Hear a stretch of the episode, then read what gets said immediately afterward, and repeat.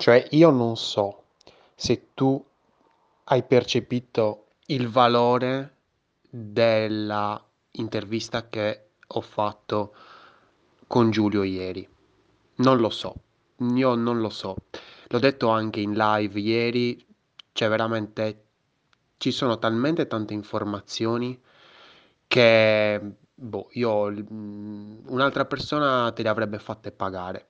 Adesso non è per, eh, insomma, eh, star lì a dire, insomma, guarda quanto sono bello, guarda quanto sono figo, eh, però, nel senso, giusto per farti accorgere anche un pochettino della, del peso di certi argomenti che stiamo andando a trattare. Perché mi rendo conto che quando uno dice user journey, magari uno guarda, legge e dice va, che cazzo me ne frega a me dello user journey. E invece lì stai sbagliando di grosso, perché lo user journey, come abbiamo visto ieri, ti risolve una marea di problemi. Una marea. Cioè se tutti quanti, eh, mentre stiamo andando a progettare un qualcosa, facessimo o pensassimo allo user journey, non ci sarebbero tutte quelle situazioni della, del cavolo dove, oh, ma quindi questa sezione che cosa, cosa deve fare l'utente? Oh, ma quindi mm, come fa l'utente ad arrivare qua? Non ci sarebbero, non ci sarebbero perché ci avremmo già pensato prima. E quindi, grazie alla chiarezza di Giulio Andreini, che se io ti consiglio, se ancora non hai sentito l'episodio, vattelo a vedere su, eh, sul podcast, su, tele, no, su Telegram non c'è, eh, su YouTube, eh, insomma, vattela a vedere perché è veramente fondamentale, necessario, cioè proprio prima di stare qui a parlare di UX, lo user, lo user journey va capito. E allora io eh, vorrei puntualizzare una cosa eh, interessante, ovvero il collegamento tra user journey e architettura. Allora, l'architettura risponde alla domanda cosa mettere, eh, dove mettere cosa. Dove mettere cosa. Lo user journey invece risponde alla domanda quando mettere cosa. Ti faccio un esempio. Ammettiamo che io dove, dovessi progettare mm, una qualsiasi cosa. Mettiamo un'app. Ok? Devo progettare un'app. Perfetto. Allora io necessariamente devo farmi un bel viaggio, una bella ricerca su, diciamo, che cosa deve fare quest'app e quindi gli obiettivi di quest'app. Il famoso cosa. Cosa deve fare quest'app? Quest'app fa una determinata cosa, perfetto. Quasi sicuramente non ne farà solo una, ne farà almeno due o tre. Però io me le divido da bravo student- studentello, me le divido e mi faccio. Questa è la cosa che deve fare principalmente. Poi deve fare anche quest'altra cosa e poi, se l'utente ha tempo, farà anche quest'altra. Ma principalmente deve fare questa molto molto importante. Quindi devo anche testare questa cosa qui.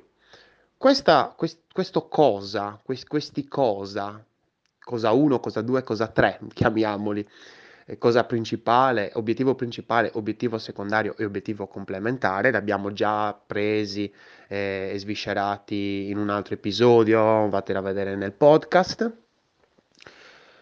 devono essere validati. Gli utenti hanno interesse di vedere questo obiettivo 1, obiettivo 2, obiettivo 3? Sì? No? Secondo noi sì? Bene, se secondo noi sì, andiamo a chiedere agli utenti, facciamo della ricerca. Non la vuoi fare la ricerca? Secondo te è una cazzata? Benissimo. Non ascoltare più quest'audio, non ascoltare più nessuna di queste puntate, di questi episodi, perché non voglio avere niente a che fare con te, ok? Niente. Se invece pensi che la ricerca potrebbe aiutare la tua, eh, diciamo, il tuo business, il tuo investimento, allora continu- continuiamo a capire come.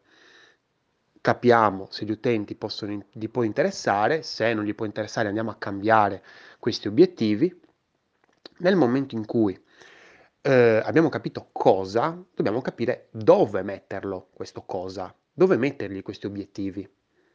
Non so se ti ricordi, ma anche quando stavamo facendo l'analisi di Pornhub, e se non hai ancora visto l'analisi di Pornhub puoi ascoltartela intanto perché sto sistemandola, quindi se stai, se stai ascoltando l'audio, diciamo, a, ancora a novembre, eh, la puoi ascoltare solo da podcast, la puntata di, dell'analisi di Pornhub. Se no, se sei già a dicembre o a mesi successivi, 2020 o 2021, non lo so, comunque potrei sicuramente vederla anche su YouTube, quindi ti consiglio di andartela a vedere perché c'è da divertirsi.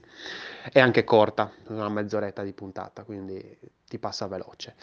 E lì abbiamo visto, per esempio, che Pornhub, l'obiettivo principale, che è quello di vendere Pornhub Premium, lo mette, insomma, in home page, ma non subito.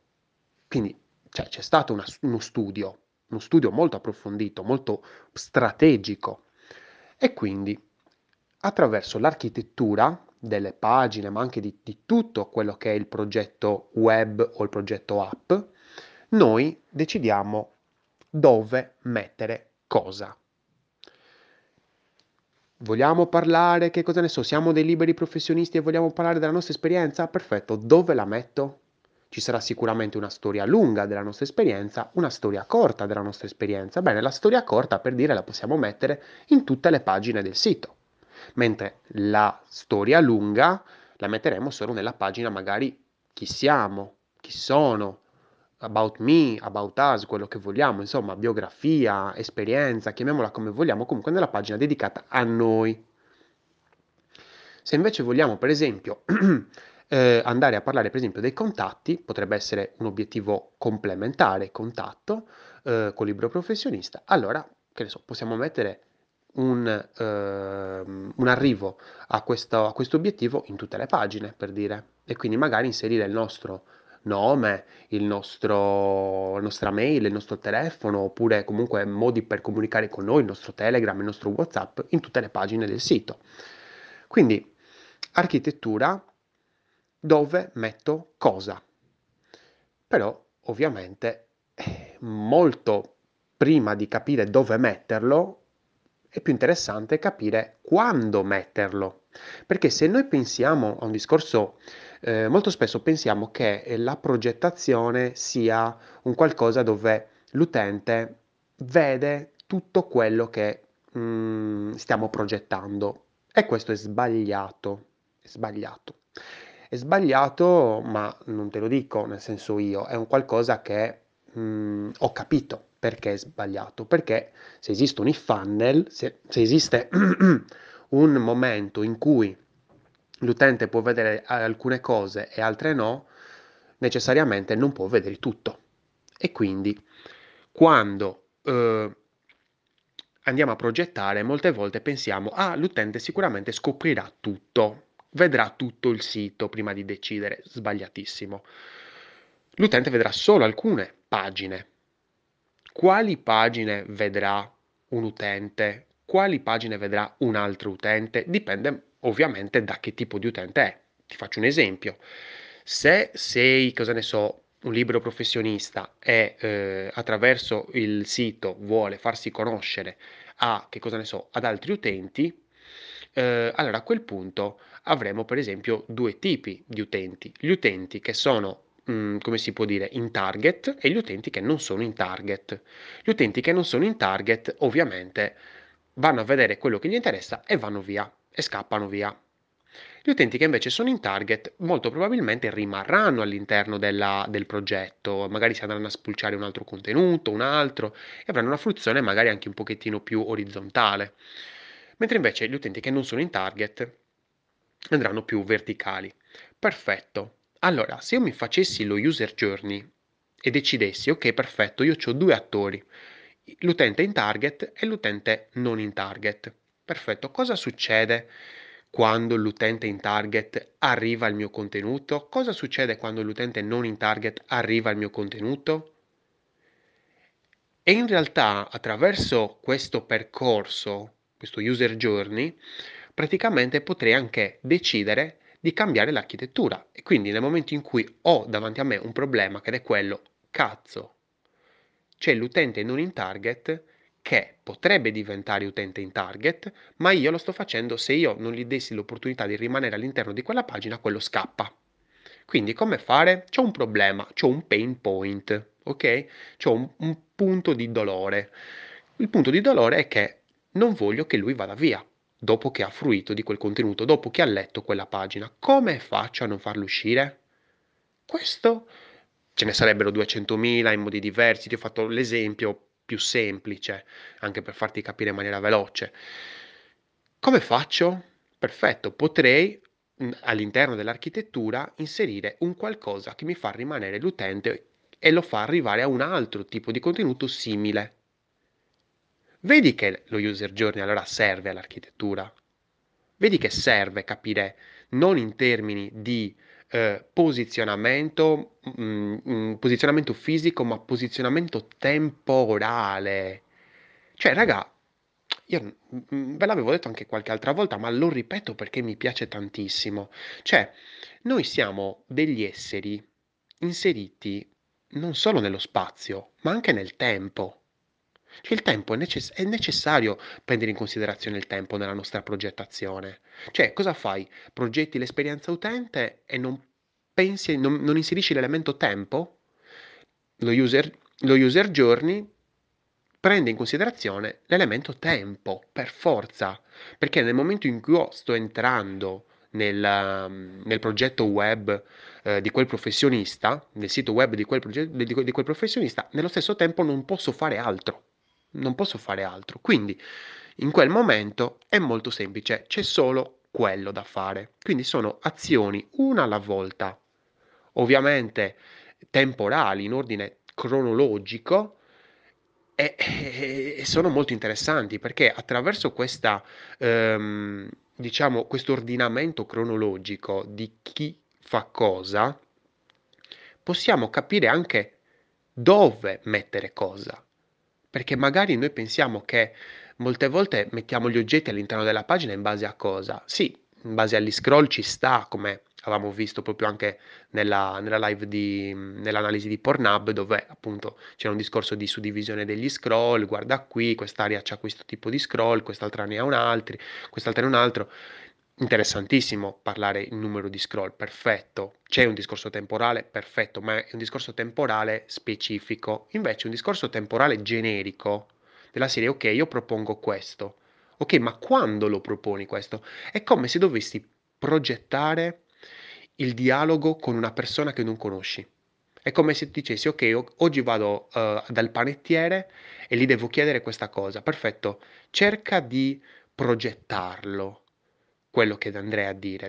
Se tu mh, mm, prendi in considerazione quello che stai andando a progettare, il sito web, l'app, quello che vuoi, lo speech, ehm, quello che vuoi veramente, e lo in- intendi come se fosse un dialogo con qualcuno, io sono sicuro che lo vedrai in una maniera totalmente diversa. Quindi, user journey ti dirà quando mettere cosa. Io personalmente ti do il consiglio di partire dallo user journey per arrivare a un'architettura. Perché se facessi l'architettura senza pensare allo user journey, se prima fai l'architettura e poi lo user journey, potresti trovare dei momenti di conflitto e dici sì, però magari l'utente non è pronto a questo tipo di, mh, mm, come si può dire, di dialogo, di argomento in questo momento. Invece, se tu parti dall'utente, dalla, da, da, capire chi è il tuo utente, da capire lo scenario in cui è inserito l'utente e la storia di questo utente per arrivare a parlare con te, ti è anche molto, molto più chiaro e anche molto più semplice definire come. Io sono Lorenzo Pinna e questa è una birra di UX. Progetta responsabilmente e occhio all'architettura dell'informazione perché potrebbe essere una brutta bestia. Io partirei sempre dallo user journey.